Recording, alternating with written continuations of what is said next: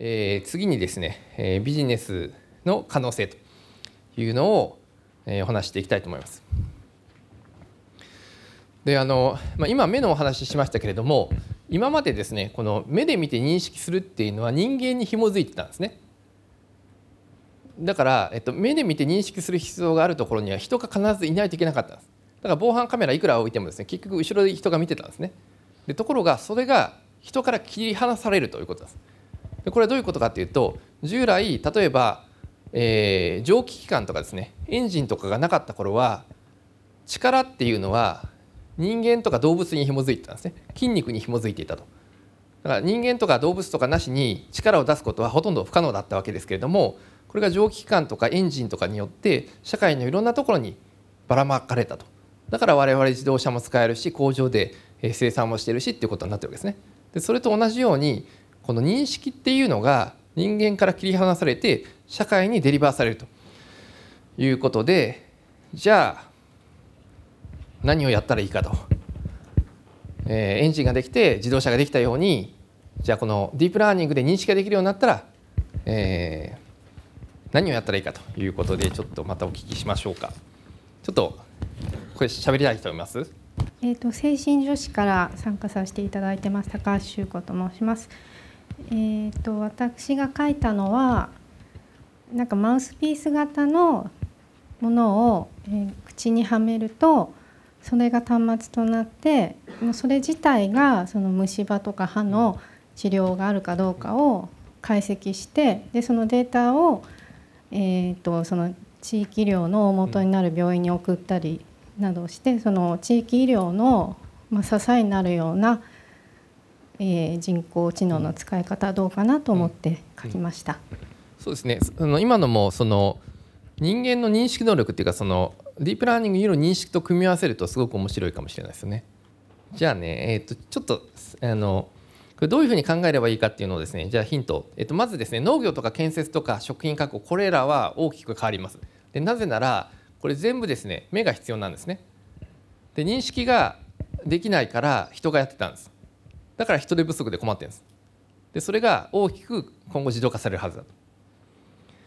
で他にもいろいろありまして例えば介護人が人手不足で困ってますよね。これなんで介護人手不足で困るのかっていうと介護の作業って目が必要ですよね。で見ながらやらないといけないですね。だから自動化できないです。でそれから製造でもですね組み立て加工っていうのがありましていろいろですね組み合わせて作るような加工っていうのは人がやってるんですね。これも何でかっていうと人が見ながらこの穴に合わせて、えーまあ、はめ込んだりカチャってやったりいろんなことやらないといけないんで、えー、これ機械でできないですねでそういう系のものがですね、まあ、これからどんどん自動化されてくるということです。であのちょっとですね参考までにあの市場の大きさっていうのがですね、まあ、こんなふうになって、まあ、皆さんですねいろんなアイデア出していただいてて、まあ、例えばあの料理のレシピを考えるとか、えー、それから、えー、広告とかあの工場の、えー、生産とかいろいろありますけどもあのこういうですねまあ産業ごとの市場の大きさっていうのを見るとやっぱりですね自動車って超でかいんですね日本の国内において。でそれから建設とか医療とかこの辺もでかいです。で自動車だけでも60兆円ぐらい市場があるし建設でも50兆医療でも40兆生命保険不動産外食物流、まあ、こういうですね大きな産業の中でどこら辺が変わりそうかと。考える時のヒントがですね3つありまして、えっと、3つ目はですねマーケットが大きいことが重要ですね。先ほどのようなやっぱ大きなマーケット。で、えっと、それ以外にも2つほどあって上側のはですね今まで自動化されてない理由が目がなかったからでそれ以外の理由で自動化されてないのはこれはもう目の技術によって関係ないですよね。だからそれが一つ目でもう一つはできるだけ単一の作業複合的な作業っていうのはこれアクチュエーターの方が難しくなるんですね。ハードウェアの方がですね難しくなるのでできるだけ単一の作業がいいです。だ目がないとできなくて単一の作業でかつマーケットが大きいこれどういうのがありますかね？えっと、東京大学の中条です。えっと、一つ質問なんですけれども、逆に、えっと、目が、えー今目がなかったから入ってないっていう目が必要な産業っていうのを建設など挙げてくれてたと思うんですけども目が不必要な産業っていうのををしを例で挙げていただいてもよろしいですか？目が不必要なのはもう大体自動化されてます。それは例えばどんな産業になりますか？えっとあの何でもいいんですけどもえっと例えば工場ですね工場での生産で、えーっと自動車の生産ってほぼ自動化されてるんですね。これは作るものが決まってて同じようなことをやっていけばいいのであと化学プラントとかも自動化されてますあのほとんどもう機械化されてますよね。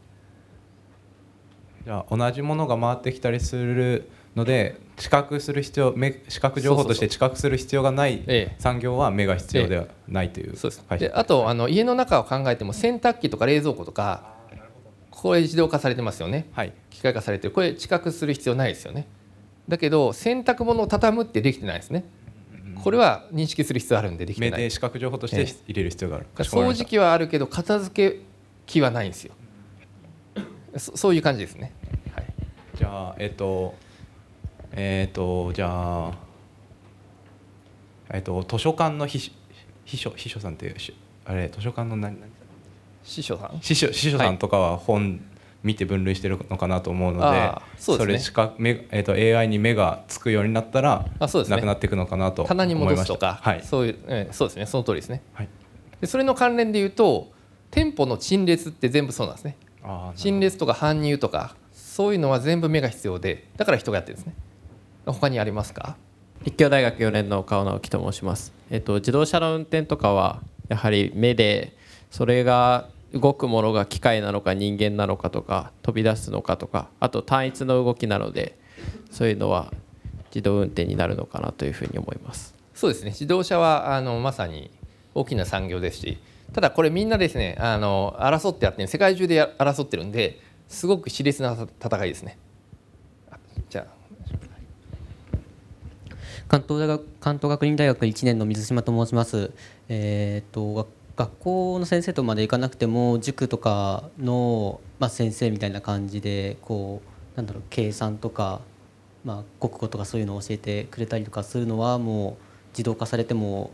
いいのかななんて思いました。えっとただあの先生は結構目だけじゃないですよねはい、いろいろ考えて喋んないといけなくてそこ結構難しいですよねはい、でさっきの本を戻すとか陳列するぐらいだったら多分そんな考えなくてもできるんだけど先生の場合は相手の気持ちを考えてどのぐらい分かってるのかとかまあ相当いろいろ考えないといけないんではい、ちょっと先かもしれないですね。ああのわ、はい、かりました。ありがとうございます。あ東京大学の大津と申します。えっと、さっきあの運搬とかその品出しとかいうのであの聞いて思ったんですけど、まあ、そもそもそのレジであのえそのキャッシャーをそう叩くじゃないですかあれも今最近セルフレジとかあの GU とかだと服全部入れてあの会計やってくれるっていうのがありますけどもうなんか物持って店から出るときにそのまあ例えば棚から何がなくなってるかを画像認識で見るとかあるいはまあ何持って出てったかとかを画像認識で撮るとかで、まあ、もうそもそもレジ自体のアクセスみたいなのもできるのかなみたいな。そうですね。それも大きいですよね。あのそれってえもし自動化できるといくらぐらいになりますかね？どどんな事業規模になると思います？小売りが全部そうなると思うんでそうそうもうなんかそこに書いてあるやつが大体いうん。きますよ、そうですよね。だからそのそうなんです。会計の自動化とかですねすごい大きいんですよね。でこれ小売り全部に関係するしそれからもう一個かあの小売りであるのは万引きなんですね。これ万引きも非常に大きくて実は小売りのロス率って大体1%から2%って言われていてそのぐらい品物なくなっちゃうんです。でところがそれちゃんと検知できると防げるわけなんでそれも小売全体で1%っていうとですねこれまた巨大ですよね。っていうのがですねたくさんあります。例えば調理とかはこれは大きいですね。調理の自動化っていうのは大きい。片付けとかも大きいですね。でそれから話に出た中だと、えーそうですね、さっきの万引きとか店舗内の、えー陳列とかですね物流とか、えそういうあたりあの今人手がかかっていてすごく多くの人がやってるような、え産業。でできるだけ単一の、え機能で実現できるようなもの。例えばさっきあの司書さん司書さんありましたけども調剤薬局とかも、ま、近くてこれ薬を見ながらと取り分けるわけですね。でこれもできるかもしれない。で、まあ、こういうあたりだと思います。最後、えーまあ、人工知能今後どういうふうになっていくのか人間との関係はということをお話したいと思います、えー人工知能によって仕事がなくなるかこれどう思います？今のお話で例えば小売りの仕事っていうのが、えー自動化できるとしたらこれ仕事なくなる。なんか、えーこの仕事がどういうふうに変わるのか。あ東京大学の水谷と申します。えっと仕事はえっと先ほどあのお話にあったような単一の作業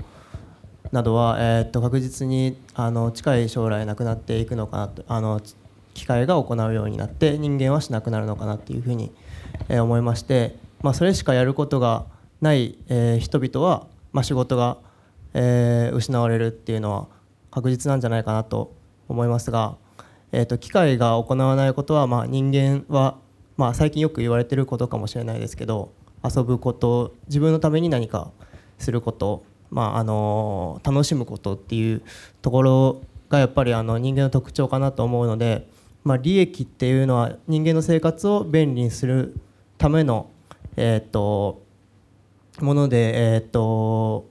経済が回っていたかなと思うんですけど、えっと人間が生活するために最低限必要なものを機械がするようになるとプラスアルファの娯楽の部分が増えるのかなと思いますので人間が人間を楽しませるための職業っていうのがどんどん、えっと豊かになっていくんじゃないかなと思います。はい。ありがとうございます。そうですね。あのすごくあの正しいかなと思います。で職業いろいろなくなるって言われてるんですけどもまああのとですねあの、まあ、人間らしいところってやっぱたくさんあって、えーまあ、一つはそのコミュニケーション、まあ、人はやっぱり人と接したいので、まあ、そういった仕事。それから、えっと、目的を設定したり価値判断をしたり、まあ、責任主体になったりするというあたりっていうのはあの、まあ、人間しかできないはず。でですね、まあ、こういうのを考えてると結局ですねさっき一番最初鳥の話しました。鳥は飛ぶっていうことと取り出さ取り出すっていうのがあると。じゃあ人間の場合ですね知能っていうのと人間らしさ。じゃあこの人間らしさの部分って一体何なんでしょうね？でこれがですね知能の部分はこれいくらでも自動化できるんですよ。でこれは人工知能によっていくらでも便利になります。だけど僕はこの人間らしさっていうのは変わらないと。これはもう本当に長い年月かけて作られてるのでここは変わらないというふうに思ってます。でそうするとですね結局考えないといけないのはあの知能を除いた人間の人間性って一体何かということでこれですね考えれば考えるほど難しいんですけども例えばあの、まあ、いろんな論点がありますけどもあの、まあ、人間ってですねあのやっぱり進化的にこのなんていうか社会的な動物としてできてきているので例えば人に共感するとかかわいそうな人がいたら助けたいと思うとかそういうふうにできてるんですね。で感情がそういうふうにあの仕組まれてるわけです。でそう考えるとやっぱりですねあのできるだけ多くの人があの苦しい思いしないように暮らしていきたいっていうようなあの、まあ、理想を持っててで一方で、まあ、人間ってですねあのズルをする人を嫌うんですね。でこれはもうもうもう大昔から、えー人間同士が人人殺しってしてるんですけども人殺しの多くの原因っていうのが仲間同士で殺してるんです。つまりルールを破った人を殺すっていうことをやってるんです。でこれなぜかっていうと人間っていうのは集団で協力して大きな敵と戦うっていうことをやってきた生物なんで誰かフリーライダーが出ると集団全体が損するんですね。なのでそれを嫌うように進化的に仕組まれてるわけです。というふうに考えるとですねいろんな感情とかですね、えーこの社会のシステムっていうのが実は人間の進化由来の、えーまあ、本能によって作られているというふうに考えることが、まあ、できるんじゃないかというふうに思います。だからそういうののですね、えー、全体として、まあ、我々の倫理観とか社会の仕組みとか、まあ、こういうのができているということなんで僕はですねあのおそらく僕はですね仕事って絶対なくならないと思ってましてみんなですね忙しいの好きなんですよね。でなんかですね社会の中で自分が役立ってるこれ生産とも直結してしてなくてもいいわけです。もうすでに現在でもほとんど生産にかかってないですね。なんだけれどもやっぱりなんかある仕事があってその中で評価されて出世してとかいうのが好きな種族なんですよね。でそれがですね僕はあんまり、えー、とこの、えー、生産と関係してるかっていうのは関係なくてだから遊ぶようになるかっていうと僕は遊ぶようにはならないと。でおそらく仕事はし続けるし例えば人事なんかも絶対なくならないというふうに思いますけれどもまああの生産はですねこういう AI とか、まあ、どんどん便利になってやってくれるんだと思います。だけど人間の人間らしさっていうのは僕はですねずっと残るんじゃないかなというふうに思います。はい。でえっとこれでまとめですけれどもやっぱりですねこの人間とは何か、え、知能を除いた、えーまあ、人間の人間性とは何かと、まあ、我々はどういう社会を作りたいのかということを、えー、考えていかないといけないんじゃないかなというふうに思います。はい、じゃあ講義の方は、えー、終わりたいと思い。ます